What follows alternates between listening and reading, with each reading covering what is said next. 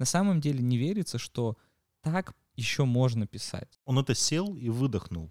Ты задаешь сам себе вопросы и сам на них отвечаешь. Оно возникло вообще, как будто бы он первый человек на Земле. Саш, это подкаст про Сашу Соколова. Зачем ты большой Лего Джона Дона читал?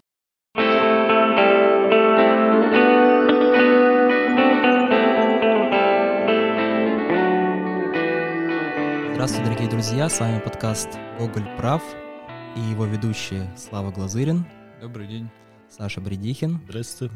и Илья Федоров. Это я сам.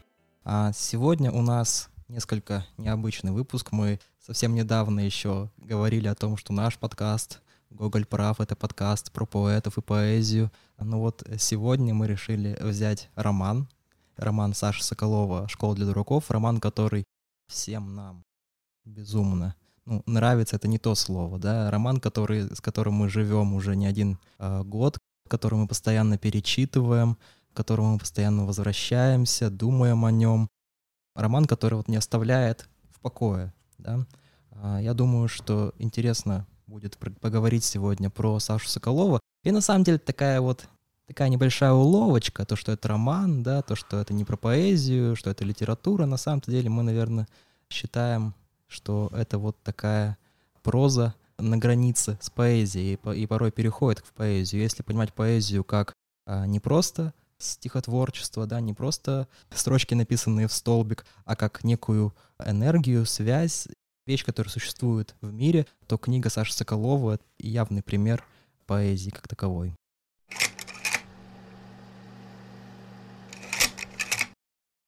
И начать бы я хотел с цитаты Олега Юрьева про прозу 80-х годов. У него спрашивал интервьюер о том, вот, ну, 80-е годы, они же так богаты на прозу. А он говорит, а кого вы там возьмете? Доктора Живаго, как он его называет, воплощение бескусицы, глупости, превосходящее покичивость и даже собственную голливудскую экранизацию. Или проза журнала «Юность» оставляю без комментариев.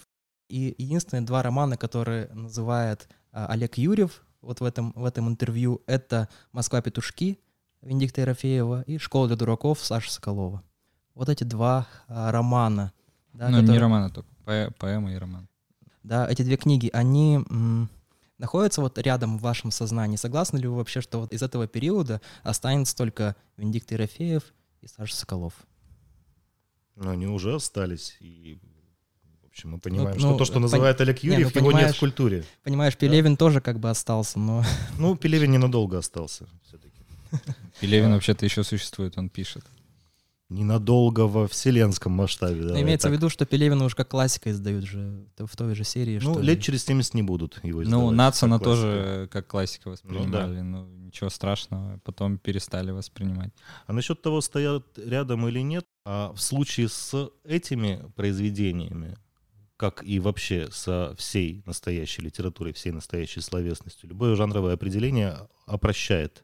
Мы не можем э, назвать э, жанр капитанской дочки, да, и все э, размышления по этому поводу это ну, переливание из пустого в порожнее. Мы не можем там назвать жанр чеховской степи и так далее, и так далее.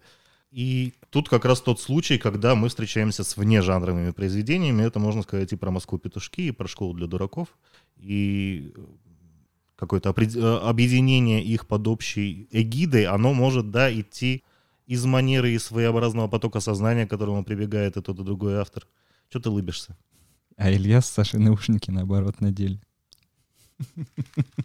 Ну что, какая разница, мне удобно. Просто мило. Может, ты наоборот, там и правильно. Нет, там написано правое и левое, а не наоборот. Ты так просто вещаешь, это надо видеть, как Саша вещает, и в наушниках наоборот. Мы так торопились, дорогие слушатели, чтобы записать этот подкаст, поэтому даже наушники перепутали. А, Но вопрос даже не о том, что вот именно эти два текста, а Венедикт Ерофеев и Саша Соколов, да, оба остались в культуре как Венечка и Саша. Мгм. Такое, такие умчительно ласкательные имена. И как-то эти два человека, по-моему, идут рядом, вот, по крайней мере, в моем сознании, что ли. Ну, я абсолютно согласен, они стоят рядом. Я всегда, когда начинаю по-стариковски вещать там или в университете, или в школе и говорить о том, что наша проза в полной задничке, я всегда говорю, что последнее, что было великого написано на русском языке, это Москва петушки Венедикта Ерофеева и школа для дураков Саши Соколова. Ну и, наверное, если опять-таки мы как-то стали говорить больше о себе, о своих пристрастиях, то, ну, для меня, конечно, школа для дураков, наверное, даже важнее именно в моей жизни. Хотя а, у меня было как-то лето, когда мы строили дом для моей мамы, и я за это лето перечитал «Москву петушки», ну, раз пять подряд просто. Я ее читал, заканчивал, начинал сначала, потому что это была книга, которая лежала в машине, и пока мы туда-сюда ездили, я ее читал. «Школу для дураков» я читал больше пяти раз точно, и это книга, которая каждый раз... Не читайте за рулем, дорогие слушатели. Ну, у нас журнал за рулем. У нас э, на Урале э, нет правил дорожного движения. Мы здесь в провинции, сами понимаете. На повозках. Да, на гужевой транспорт только, да, на лошадке. Извозчик порой, знаешь, так заведет какую-нибудь песенку, а я там Вези меня, извозчик, по гулкой мостовой. Достанет ямщик, Венечку Ерофееву себя. И, мне кажется, что на самом деле, если мы хотим, да, вот этот разговор как-то продолжить о том, почему все-таки русская проза находится в, ну, в таком, ну, в состоянии кризиса.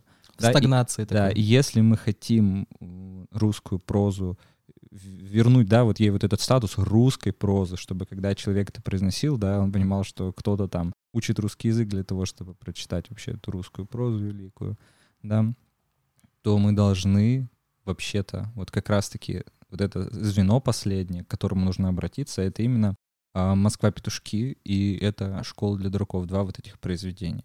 Ну, а если нужно, конечно же, свои ржавые 5 копеек вставить, то русская проза находится в жопе, потому что из-за Достоевского, из-за Горького и из-за всех остальных. Ну, это так, это за скобками сейчас нашего еще, разговора. Сейчас, Саша начнет говорить про то, что мы, мы потеряли э, после греков, вот были, были греки, а потом цивилизация пришла, и, короче, вот из-за этого дерьма все случилось. Ну, я так никогда не говорил, я на, на возрождение гнал, ну ладно, не, недалеко ушли. Да, то есть... Просто ты так типа перескочил вообще от причины к следствию. Ну потому что во всем виноват Достоевский. И Чернышевский. Ой, ну Чернышевский, да, Чернышевский, Достоевский. Вообще Ломоносов, вот, блин. я, да. А Пушкин бы согласился, кстати. Пушкин Ломоносова недолюбливал.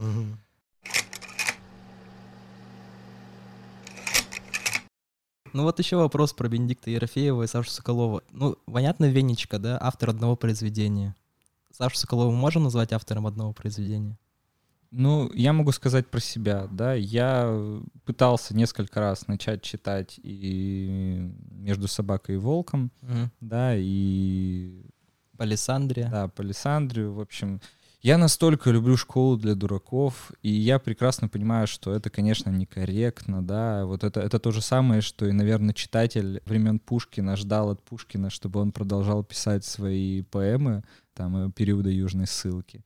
Да, может быть, я вот тот самый читатель, который в своем сознании застрял на этом уровне, и как бы нужно дальше идти, да, но у меня не получается. Но я просто... Я так не... люблю Байрона. Да. Я так люблю школу для дураков, то есть столько, столько в жизни связано у меня с этим романом, столько раз я его перечитывал, да, и каждый раз, когда я перечитываю его, я удивляюсь, что неужели это вообще могло быть написано на русском языке в 20 веке. Я тебе так скажу, что мы раза два, наверное, эту книжечку, вот эту вот Славину, листали, заглядывали в те романы, которые после этого стоят, и пытались э, понять, может быть, там что-то действительно мы не понимаем, что-то можем найти, но я для себя в эти разы определил так, что Саша Соколов «Школы для дураков» — это что-то вот настоящее, идущее из глубины. То, что начинает потом, это тот случай, когда автор становится заложником собственного стиля. Я не читал целиком их, да, но то, на что я натыкался, в общем, заставляет сделать такие выводы. Ну, в общем, сегодня у нас выпуск любви, да, признание в любви да. этому роману, поэтому мы не будем говорить, а что там было после. Ну, вот «Школа для дураков» — это, наверное, последнее великое произведение на русском языке написано. Первая книга, написанная Сашей Соколовым, по сути дела. Это же первый его э, полноценный текст и сразу же шедевр.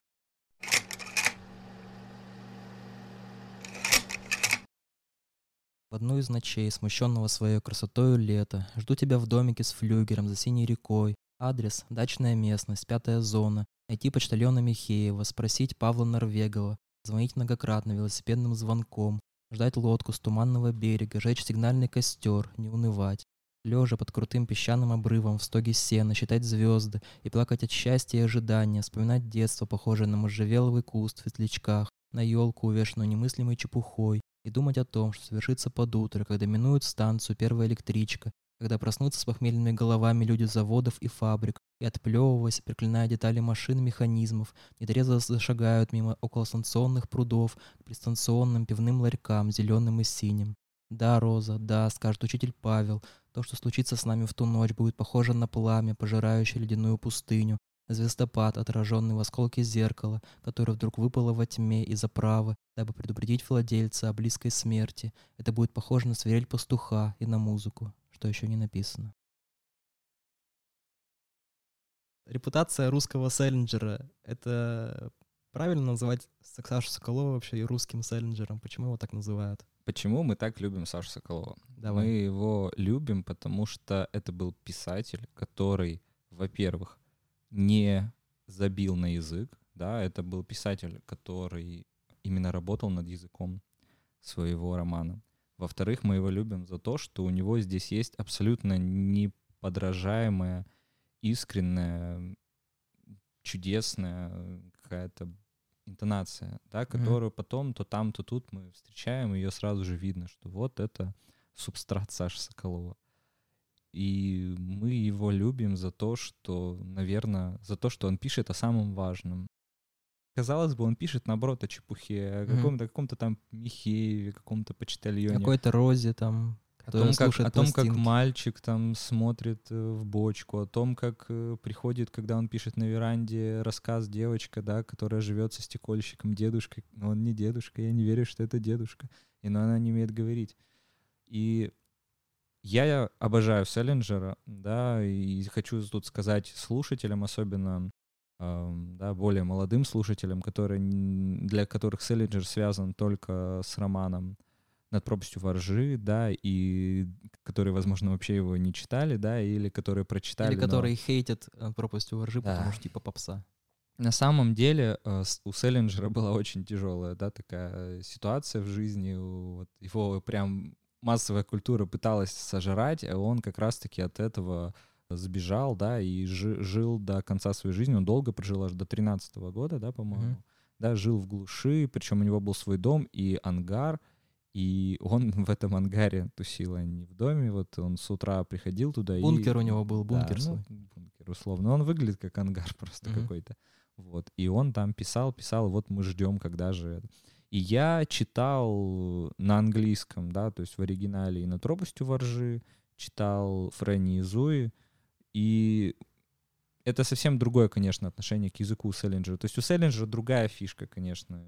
И я думаю, что Ну, мы можем потом, Тут, когда конечно, имеется в виду не то, что Соколов Да. это Селлинджер, а то, что он повторил его я, путь. вот да, этот. я понимаю, я понимаю. Я, я хочу просто, как бы, это-то понятно, что, что люди-то сравнивают абсолютно по, по каким-то поверхностным, да, вот что видно, ну вот. Но если говорить по сути, конечно, это абсолютно вообще разные писатели, которые оба, вот лично для меня, мне очень оба дороги, да, и для меня, ну, Фрэнни и Зуи — это такая же, эти две повести, они так же важны, как «Школа для дураков», абсолютно. И если говорить вон про Бродского, например, да, ну, то есть мне, мне как-то все-таки кажется, что тоже, во-первых, Саша Соколов все-таки помоложе Бродского, да, во-вторых, э, мы помним... Немногим, на три года младше, ты чушь, На три года Да. всего, да? Ничего себе. Ну вот странные бывают такие, конечно, операции в сознании, потому что все-таки мне как-то казалось, что он его, может быть, лет там на 7 помладше. Потому что что мы помним, что когда а, Соколов приехал в Америку, Да, и, да, Бродский как такой да, уже- и, и Бродский, когда посмотрел на школу для дураков, он сказал, ну, у нас в Петербурге каждый второй дебил так Там писал». даже не так немного сначала было. Там, даже. там, да, там без титульника пришла эта рукопись. И Бродский подумал, что он узнал своего другана Ленинградского. Мгм. И сказал, да, давайте И сказал, печатать». обалденная вещь, нужно печатать. Вот Да, так, что- что-то потом он узнал, духе. что это не его друган Ленинградский, а какой-то Саша Соколов. И Причем сказал, ну это- я погорячился. Причем Ну да, в это- Петербурге у нас так каждый второй пишет. Да, да. Причем э, это тот самый Саша Соколов, роман которого похвалил Набоков, Мгм. Набоков, который вообще был скуп на самом деле на похвалы, да. Ну, вот эту цитату Набокова вы увидите на любой книжке Саши Она у меня Соколова. даже есть под рукой. Он сказал, это обаятельная, трагическая и трогательнейшая книга. Ну, да. Ну, почему-то вроде бы правильная вещь, но почему-то, когда это говорит Набоков, мне как-то не по себе становится. Потому что это уже тот самый Набоков, который про небритые подмышки девочки 12-летней пишет. Поэтому, конечно, меня Но это Ну, тут ты не смущает. путай, конечно. Ну, это Набоков, и в нем оставался Все-таки Набоков, художник, художник, поэт остается. Стихи да. он еще писал свои замечательные. тогда же. А Бродский-то, как мы знаем, да, Набоков Бродского-то не похвалил, а сказал, что Горбунов и Горчаков — это какая-то просто ерундистика. И Бродский очень обиделся на это. И как бы надо понимать, что раз Набоков хвалит Сашу Соколова, значит, Бродский априори не может его хвалить. Тут Мгм. вот эти- Хотя они жили почти в одном доме, да, если вот есть замечательный, ну, не замечательный, хорошо. есть, есть фильм на Ютубе, называется же «Саша Соколов. Последний писатель». Отвратительный фильм абсолютно. Он хорош тем, что они выцепили Сашу Соколова, достали его из его логова в Альпах. И Да, а он, и он сказал, «Э, ну, у меня жена работает. Зачем мне работать? От красавчик вообще. я лучше на лыжах покатаюсь. Нет, ну, этот фильм хорош тем, что они вот взяли Сашу Соколова и с ним поговорили. Но как снято, это, конечно, полное вот, ну, убожество, конечно. Это не то чтобы Не то, убожество. что плохо снято, Это- он э, Это там сделано, мишуры очень много это, сделано, это сделано с претензией на элитарность, хотя на самом деле это сделано вот э, по- по-плебейски. Наше любимое слово теперь плебей. Плебей. Все вокруг плебей. Плебей, плейбой. Янг Хефнер тут у нас появился. Там в этом фильме здорово только что можно посмотреть на Соколова, но они у них не было задачи показать художника Соколова. Да. У них была задача показать какого-то чудаковатого парня, который слушает любе, э, пьет коньяк. Ну, это какой-то кошмар. То есть, Который эм, ходит там в шапочке такой с петушком таким. Да, то есть, конечно, э, конечно, посмотрите этот фильм, да. В любом случае, все нужно читать, все нужно смотреть, чтобы не А, верить на слово. Вон, Саше Почему мы нашему. начали про это говорить? Про то, что, про то, что вот в этом фильме как раз показано, что Соколов и Бродский жили в одном доме буквально, когда Соколов только приехал в Америку, он, он жил у проферов в доме. Издатели, очень Да, известные а, издатели. а Бродский жил по соседству и каждый день приходил в этот дом. И несмотря на то, что они вот были настолько близки, да, пространственно, Бродский — это душа компании, человек, который вообще со всеми умел общаться. В присутствии Саши Соколова просто каменел и вообще ни слова не мог сказать, и просто леденел человек. Настолько было отношение вот это его э, к Саше Соколову сложное. Да, Бро- ну это была, это была просто ревность, Ну потому да, что да, да, да. Бродский, он же главный поэт, он главный вообще страдалец, главный э, творец, да, второй половины 20 века. И тут появляется какой-то Саша Соколов с какой-то ерундой. Где опять развивая Платона? И, Где? и причем, и Какая причем вот именно судьба очень похожа. Там они прям проводят параллели. Соколов проходит тот же путь, что и Бродский, тоже и, и ссылка, и миграция, и отзыв Набокова, и вот это вот вся потом ну, отзывы современников, да, которые называли того и другого гением. Только один из Москвы, другой из Петербурга, и один прозаик, другой поэт. И мы с вами, три дебила, любим именно ранних. Так, Может кстати, быть, что-то не с, с нами не так? Может быть, мы может, просто просто- дебилы? Подождите, но я же люблю вот маленьких девочек. Это же не может... Хорош, хорош. Я не понял. Все вроде со мной нормально. Так. Я в этом подкасте уже чем только не признался, конечно, да. Мама моя оценит. Мам, привет.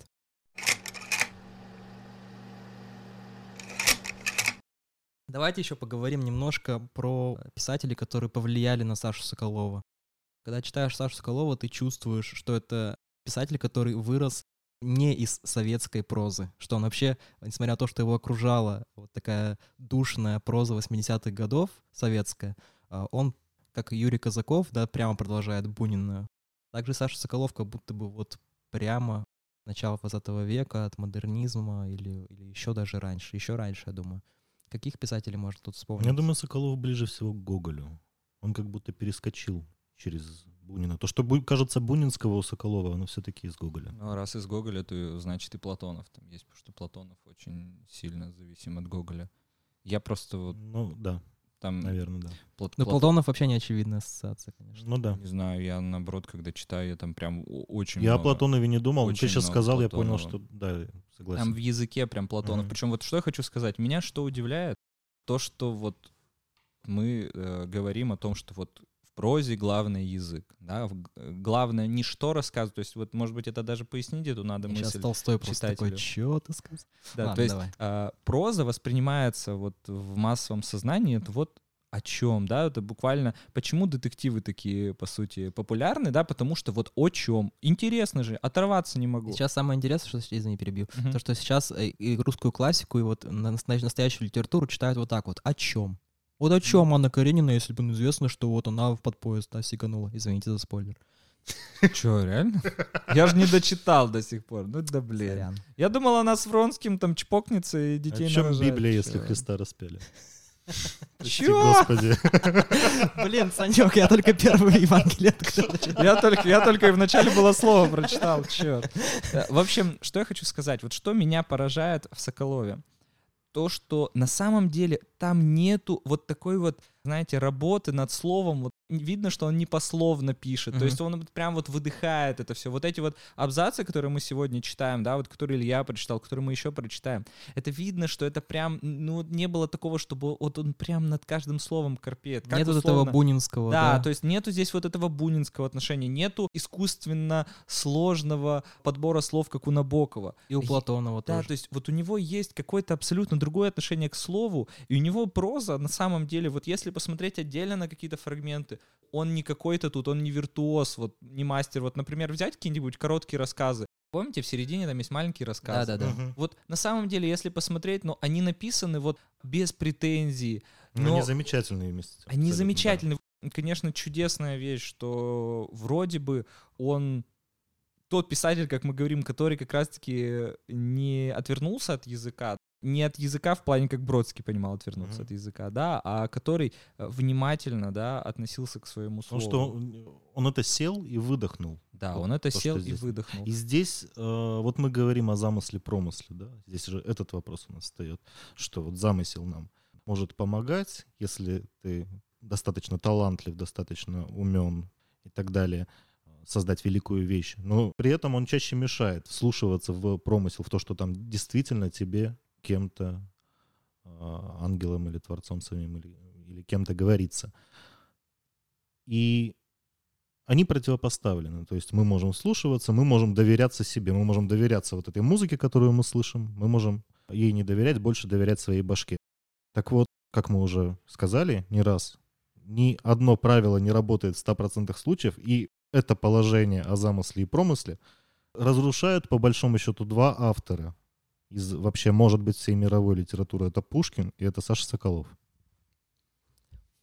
Вау! Саша, Раунд! совсем не категоричный. Я Не, бы ну даже сказал, в межгалактической литературе.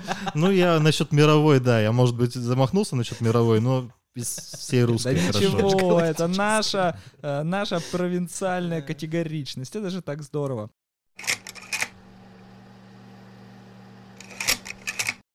Мне вот, знаете, кажется странно, о чем мы до сих пор не говорили, о том же, что Саша Соколов — это же вообще один из первых русских постмодернистов. Да. Но если говорить не про школу для дураков, если говорить про то, что после этого было. Потому Школ- что это нет. не постмодернизм. Вот Ну, как бы том-то и а- а дело. считается, что это постмодернизм. Да, считается, что это вообще-то одно из первых Так же, как и э, Ерофеев. русских, да.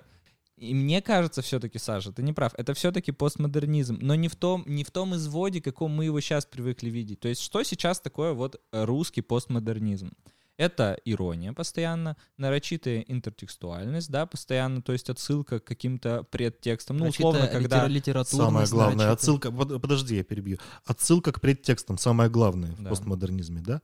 Здесь все, что может восприниматься как отсылка, оно возникло вообще как будто из ниоткуда, как будто бы он первый человек на Земле в этом романе. Ну, Он давай. говорит, как будто первый человек Ты на Земле. не даешь А- мне просто договорить Дай э, в, своей, договорить. в своем праведном гневе. Я и как раз и хочу сказать, что это воспринимается как постмодернизм. Но если мы будем это воспринимать как во что он выродился, да, в Сорокина, в Пелевина, то как раз-таки, не знаю, в Татьяну Толстую, то это, это разные вещи получатся. Действительно, вещи разной природы.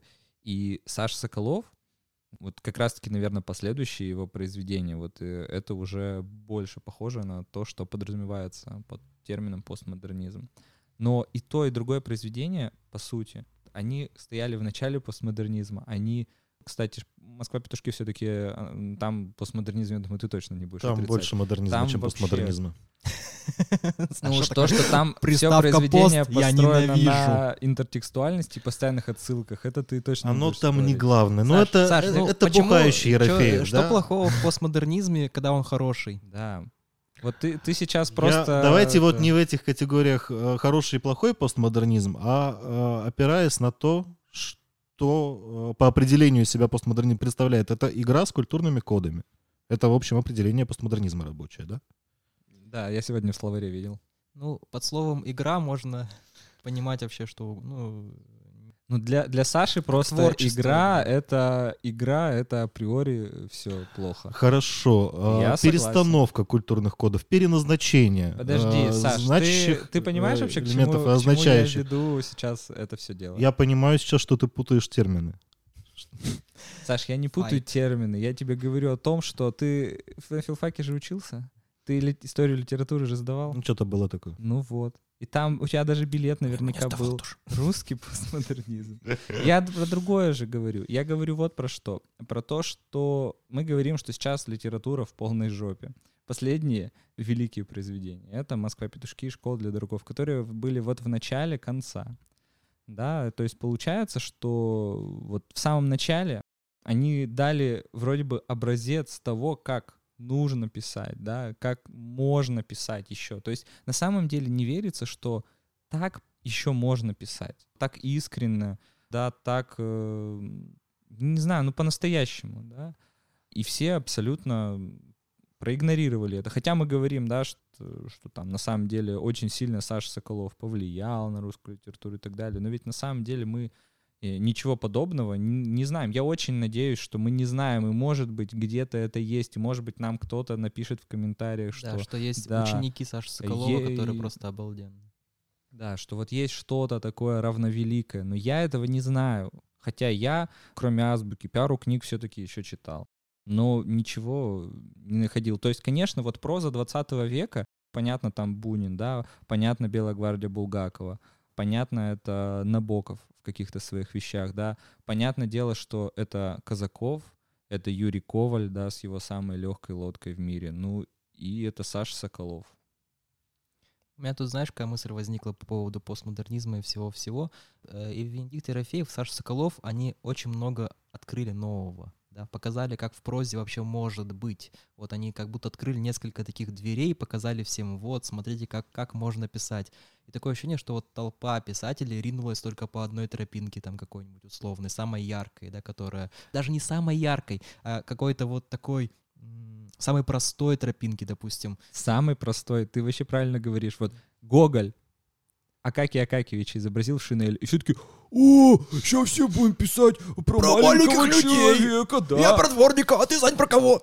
Я про проститутку, а я про флейтиста, а я про баяниста. Нет, на самом деле, вот и это постоянно так происходит. Все мы выросли из гоголевской шинели. Гоголь показал настолько сложного персонажа, который на самом деле там не переписыванием занимается. Это, это вообще-то внутренняя молитва его, которая выражена вот в этом переписывании, да. Это очень сложный образ, да. Это на самом деле образ творца отчасти, да. Мгм. И он и смешной, он и жалкий, и хочется и пожалеть его, хочется над ним и посмеяться, а все избрали вот этот вот простой путь, потому что «О, натуральная школа, да, будем об этом писать». И, и русская литература на самом деле пошла по этому пути, и тот же, э, да, Белинский. тот же самый Федор Михайлович. Мгм. И на самом деле так происходит очень часто, да, вот ты правильную мысль сказал. Мне кажется, что вот во многом это началось именно тогда, Мгм. когда литература должна то, литература должна то. Ничего литература на самом деле не должна. Вот Саша Соколов «Школа для дураков» показывает, это просто часть бытия, прекрасная, гармоничная. Это, это чудо. И это, это не более чем чудо. Вот я хочу прочитать свой отрывок. Давай.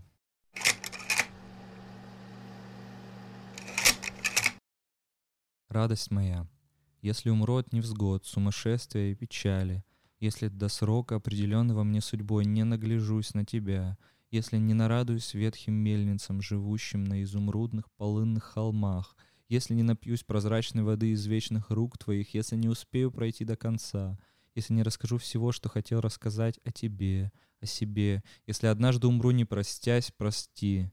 Больше всего я хотел бы сказать, сказать перед очень долгой разлукой о том, что ты, конечно, знаешь давно сама или только догадываешься об этом.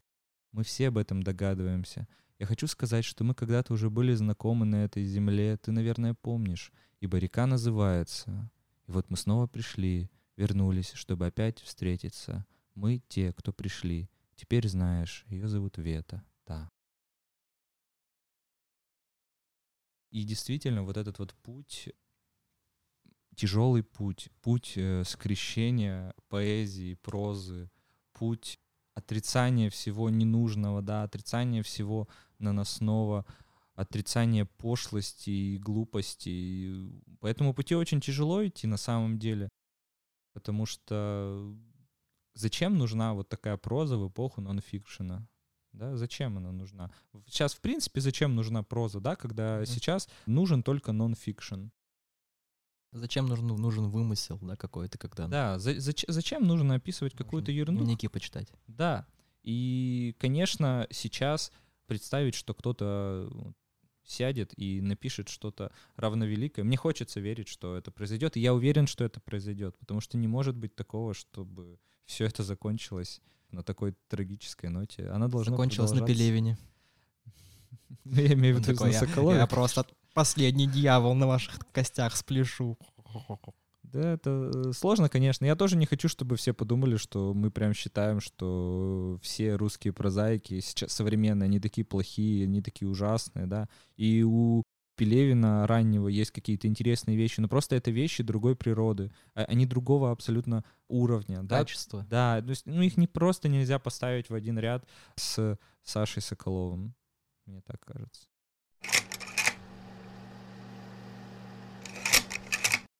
Я думаю, мы уже плавно перешли к самому роману, может быть, чуть-чуть поговорим про сам текст. Конечно, если вы забьете на YouTube «Школа для дураков», вам выпадет много разных видео, где вам объяснят вообще и сюжет, и композицию, и смысл названия, и там смысл эпиграфа, и все эти литературоведческие вещи. А, мы в это, я думаю, не будем углубляться. А, я думаю, тут интересно поговорить вот о чем. А, все литературоведы в один голос кричат, что это роман о мальчике больном раздвоением личности. Вы с этим согласны? Акцентируется ли это вообще в романе, вот это вот момент раздвоения личности? Там э, две же болезни у него на самом деле, да? Это вот раздвоение личности, это нелинейное восприятие времени. Так вот, ну или неспособность линейного восприятия времени. Сифилис вот... и гонорея, я не могу.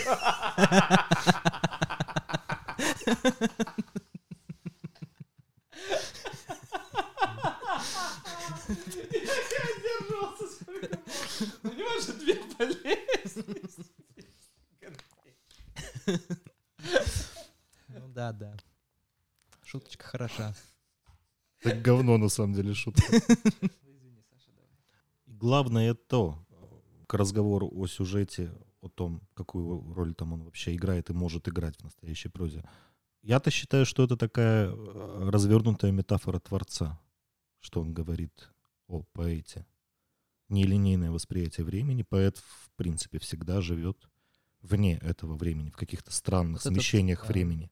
Ты имеешь в виду этот голос, который задает вопросы и сам себе отвечает, да? Вот Нет, это... это ты про раздвоение личности уже. Там же время мы не можем выстроить какую-то э, временную ось. То есть Оно же все постоянно две, смещено. Две проблемы, ты имеешь в виду вот это вот раздвоение условное, да, и э, проблемы со временем. Восприятие времени — это пребывание, ну, о восприятии времени, как здесь говорится, пребывание поэта в этом мире, да, что оно, он не может понять, как устроено это в головах у других людей, потому что у него совершенно свое восприятие времени, где времени, по сути, нет, где есть что-то другое вместо него. А раздвоение личности, с которого ты начал — это уже момент самого творческого процесса. Угу. Да, да. Я на самом деле вот не понимаю, почему все так уцепились за это вот раздвоение личности. Мне кажется, в романе это вообще не акцентируется. И э, если даже подумать о том, что у него раздвоение личности, обычно эти личности, они как-то различаются в человеке, скажем, рациональные и иррациональные. Таинственная история Билли Миллигана. Да, а здесь нам вообще без разницы, какая из этих личностей, условно говоря, говорит, да, сейчас. Вообще стирается граница между этими личностями. Это просто вот такой диалог, вообще как этот роман устроен, да, он устроен как постоянный диалог с самим собой который вот накручивается, накручивается, накручивается, там все больше и больше начинаются каких-то ответвлений, ассоциаций, которые вот из, из этого диалога выстраивается весь текст. Тут даже сложнее, чем Пруст, мне кажется. Ну, Странно, что просто мы об этом еще не сказали. Тут поток Про поток сознания, сознания да. вот это все, все эти вещи, да. Ну, это литературоведы расскажут. Да, это литературоведы расскажут. Но вот опять же я хотел подчеркнуть, что этот роман — это не шум и ярость, где показано, что это вот прямо я пишу от Чет, лица ну, четыре, больного четыре ребенка. части да. от, от лица Бенжи, да, да первая да, часть от лица То есть, э, Фолкнер-то он, mm-hmm. он как бы ставил себе цель написать вот от лица вот такого больного человека. А здесь Саша Соколов показывает, опять же, ты правильно сказал, э, творца, поэта, и процесс э, текстотворчества сам. Как бы на наших глазах рождается текст. Это такой способ э, видения мира, вообще способ писать. Ты задаешь сам себе вопросы и сам на них отвечаешь. Это вообще гениальная вещь у Соколовой в том плане, что любая проза, когда мы говорим про сведения автора, про вот писание от третьего лица, да, когда там все описывается, весь мир, она искусственна в этом отношении. Ну, мы принимаем правила игры, мы по ним играем. А здесь Саша Соколов, он как бы сам оправдывает существование своего собственного текста тем, что это можно сравнить с тем, что сделал Тарковский э, с кинематографом. Если до этого была камера статичная, и что попадало в кадр, то попадало в кадр, и там все было равнозначимо, да, то Тарковский показывает это движение времени, да, вот это движение камеры, э, ладно, это сложная метафора. Я имею в виду, что вот если мы посмотрим на авторов, которые были до э, Саши Соколова, например, на Льва Толстого, который тотально изображал мир, да, в котором существуют его герои, то у Саши Соколова такой блуждающий взгляд по этому миру, он его изображает такими штрихами, да, там он говорит, а что было в корзине, да, и тот говорит, а в корзине была там колбаса, сыр, там, молоко. Вот он спросил сам себя и сам это увидел. С чего же начать? Да, с чего же начать и так далее.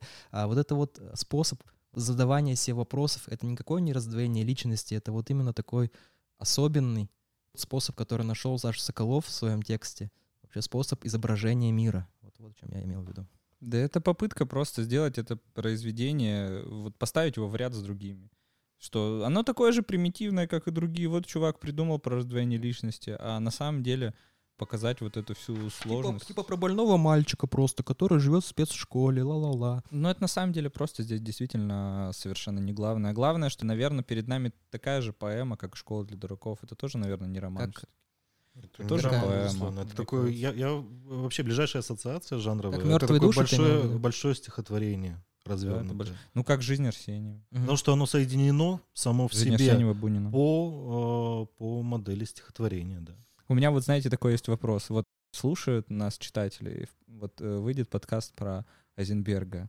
Там, значит, оказывается, что это стихотворение про Творца. Роман тоже про Творца. Саша, у меня вопрос. А вообще... Есть ли что-то не про да, Творца? что-то не про Творца есть? Или, или, или поэты только вопрос. о себе пишут? Ну, я просто человек из зала. Я думал, что про мальчика больного. Нет, читатель — это говно. Фига. Все, все про Творца. Евгений Борисович Рейн к нам сюда заглянул, как я вижу.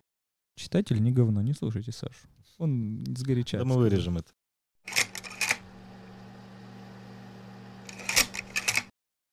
Бедняга Михеев, думаешь ты, скоро, скоро отойдут боли твои, и сам ты станешь встречным металлическим ветром, горным одуванчиком, мячиком шестилетней девочки, педалью шоссейного велосипеда, обязательной воинской повинностью, алюминием аэродромов, пеплом лесных пожарищ, дымом станешь, дымом ритмичных пищевых и текстильных фабрик, скрипом виадуков, галькой морских побережий, светом дня и стручками колючих акаций.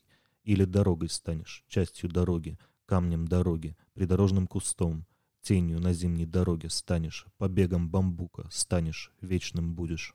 Счастливчик Михеев.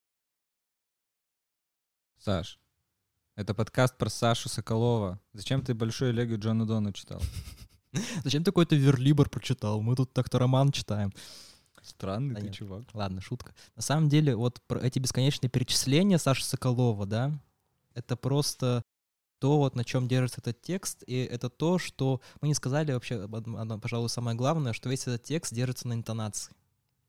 На Ну, да, особенной я пытался об этом вначале интонации Мгм. Саши Соколова. В нем э, сюжет не важен, да, герой, опять же, не важен.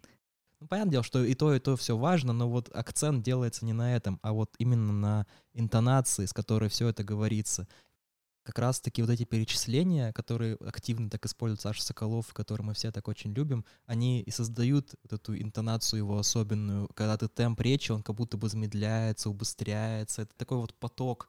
А, Действительно, это поток сознания, потому что вот формой э, своей книги он воплотил вот этот э, такую стремительную прозу. Это вообще такая проза в пушкинском смысле. И то, что. Пушкин сделал э, в поэзии, да, потому что проза Пушкина она отличается от, от его, от его стихов, такую вот эту легкость, эфемерность. Ну, Евгений Да. Онегин, по сути. Да, вот да, если да, говорить это- про стремительность. Да. э, Это вот проза, написанная, как там у Скалова сказано, на полной велосипедной скорости, да, вот это вот такая чрезвычайно Да, ты несешься летом по проселочной дороге, и ветер дует тебе в лицо. Это примерно такое же ощущение, Он вот, он вот читаешь. воплотил, да, он воплотил вот какой-то дух, как будто бы вот э, там есть прекрасная сцена вот в, в Саше Соколова в этой книге, а, где он как будто бы он залетает в поезд, и он слышит голоса людей, которые говорят в этом поезде, потом он вылетает оттуда. Сначала он смотрит издалека, потом он доходит до поезда, потом он как бы проходит по Мгм. поезду, вылетает из него. Это вот движение духа самого как будто бы. И сама форма книги, она отражает ее содержание. Форма и содержание, они взаимно переливаются друг друга.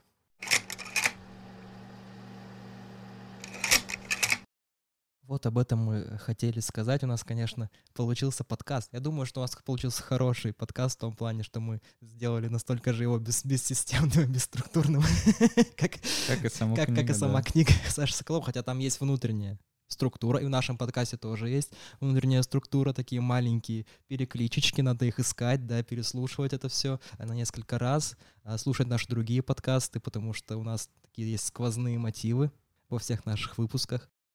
А, Я думаю, закончить можно пару э, вот слов о том, почему вы перечитываете эту книгу, что вот самое главное для вас а, в Саше Соколове. Не очень хорошо тонуть. Э, Я тут на днях говорил со своей знакомой, которая пыталась читать эту книгу. И она говорит, «И мне не понравилось. Почему? Ну, потому что ты не понимаешь, где ты находишься. Я не могу следить, где я вообще. Я, я в этом утопаю, как в болоте. Я спрашиваю, это плохо? Да, это плохо. Ну вот мне, видимо, нравится утопать в болоте. Дико нравится. Ну, давай только не в болоте. Приятном болоте, теплом, которое засасывает, затягивает тебя куда-то. В болоте таком, который вот описывается. В пристанционном пруду им нравится. Да. вот И тебя, в конце пруду. концов, там где-то у себя на дне этого болота оч- очищает. Я, я уже многое сказал, да, про эту книгу, но почему я к ней возвращаюсь каждый раз? Потому что каждый раз ее читаешь как в первый, и каждый раз э, не веришь, что что-то подобное вообще можно было создать. И остается только радоваться, что это существует, и завидовать, что это сделал не ты. Как мы возвращаемся, непонятно почему, к любимым стихотворениям, точно так же мы возвращаемся вот к Саше Соколову, к его книге, потому что и прочитать ее можно так же быстро, э, за один вечер условно. Если ты постараешься, ты прочитаешь ее за один Ну вечер. и не хочется читать за Но один ее не вечер. хочется читать за один вечер, ее хочется смаковать. это И вообще, и вообще эту книгу можно открывать с любого места и читать с любого места, и тебе э, абсолютно не важно, что там до этого происходило, ты все равно получишь те же ощущения, да, ту же эмоцию. Вот именно э, та интонация, про которую мы уже сказали, в нее влюбляешься и хочешь вновь ее пережить, а, повторить тот же путь, да, этой интонации. Ну и, конечно, он вообще апеллирует к самому, он, да, он апеллирует к детству, к нашему К общему сону, к, детству, с- к с- к сону, к сыну, к отцу. ну, к самому важному, к сам, да, к, к даче, к лету. Это тоже важно. Сейчас вот такая отсылочка будет. Когда он дачу едешь, клево читать. Соколова. Кто в теме, тот понял. Спасибо, наши дорогие слушатели, что вы были с нами сегодня.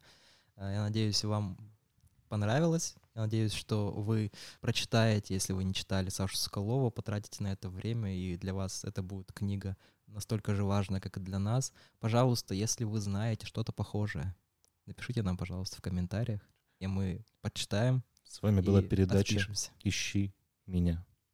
И отпишемся от вас навсегда, потому что ничто не сравнится с школой дураков. Чисто бан. Хорошо, спасибо, до свидания.